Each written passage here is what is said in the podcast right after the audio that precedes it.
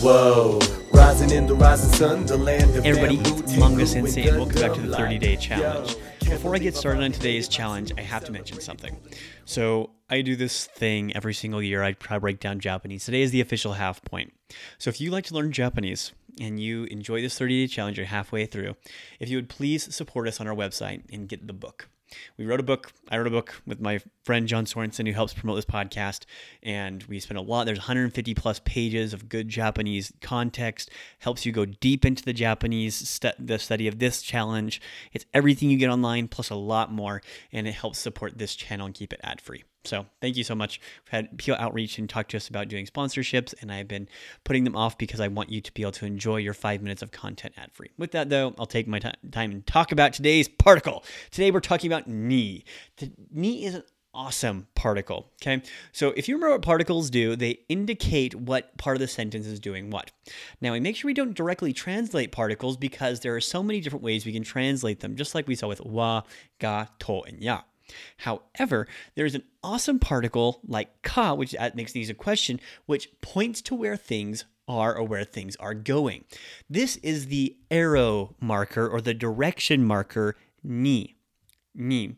What ni does where particles, whatever they are indicating or marking, is preceded precedes the particle. So you have the word and the particle. Watashi wa, so wa, watashi is the sentence mark topic, right?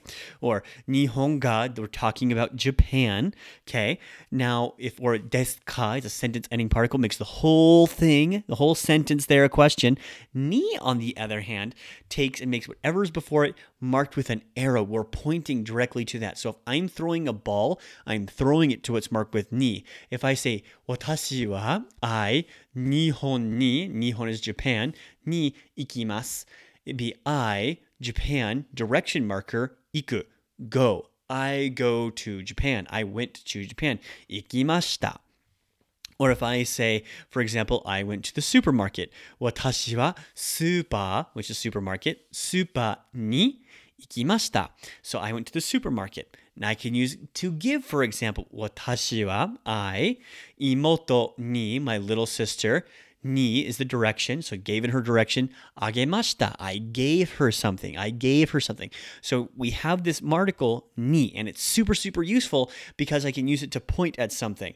I can use it, for example, if I say, watashi wa ni, New, New York, New York, right? Ni ikimashita. I went to New York, or I went to this place for school, or I go here, or I gave this, or I threw that way. The ni is always going to act as a nice big arrow pointing directly to something, okay? So, what I recommend doing for this particular day of the challenge is thinking about the places that you go most. For example, if you go to every day, you probably go to school, maybe to work, then you after that you go home or you go to the supermarket, and then after that you may go to a friend's house. I would recommend making all these sentences and trying to tell an adventure or get from one point to another point. And you don't have to say watashi every time. Remember, it's usually implied. Doko doko ni ikimashita. そして、and then, そして、どこどこに行きました。Or you can say someone came to your house. 僕の家に来ました。They came to, so my house, 家に来ました。They came to my home. So wherever the action is going, whatever happens with the verb is going to be marked by this ni. That's the direction everything is going to be moving in our sentences. Now, when using the particle ni, just like many parts in our own language, sometimes there's other uses as well.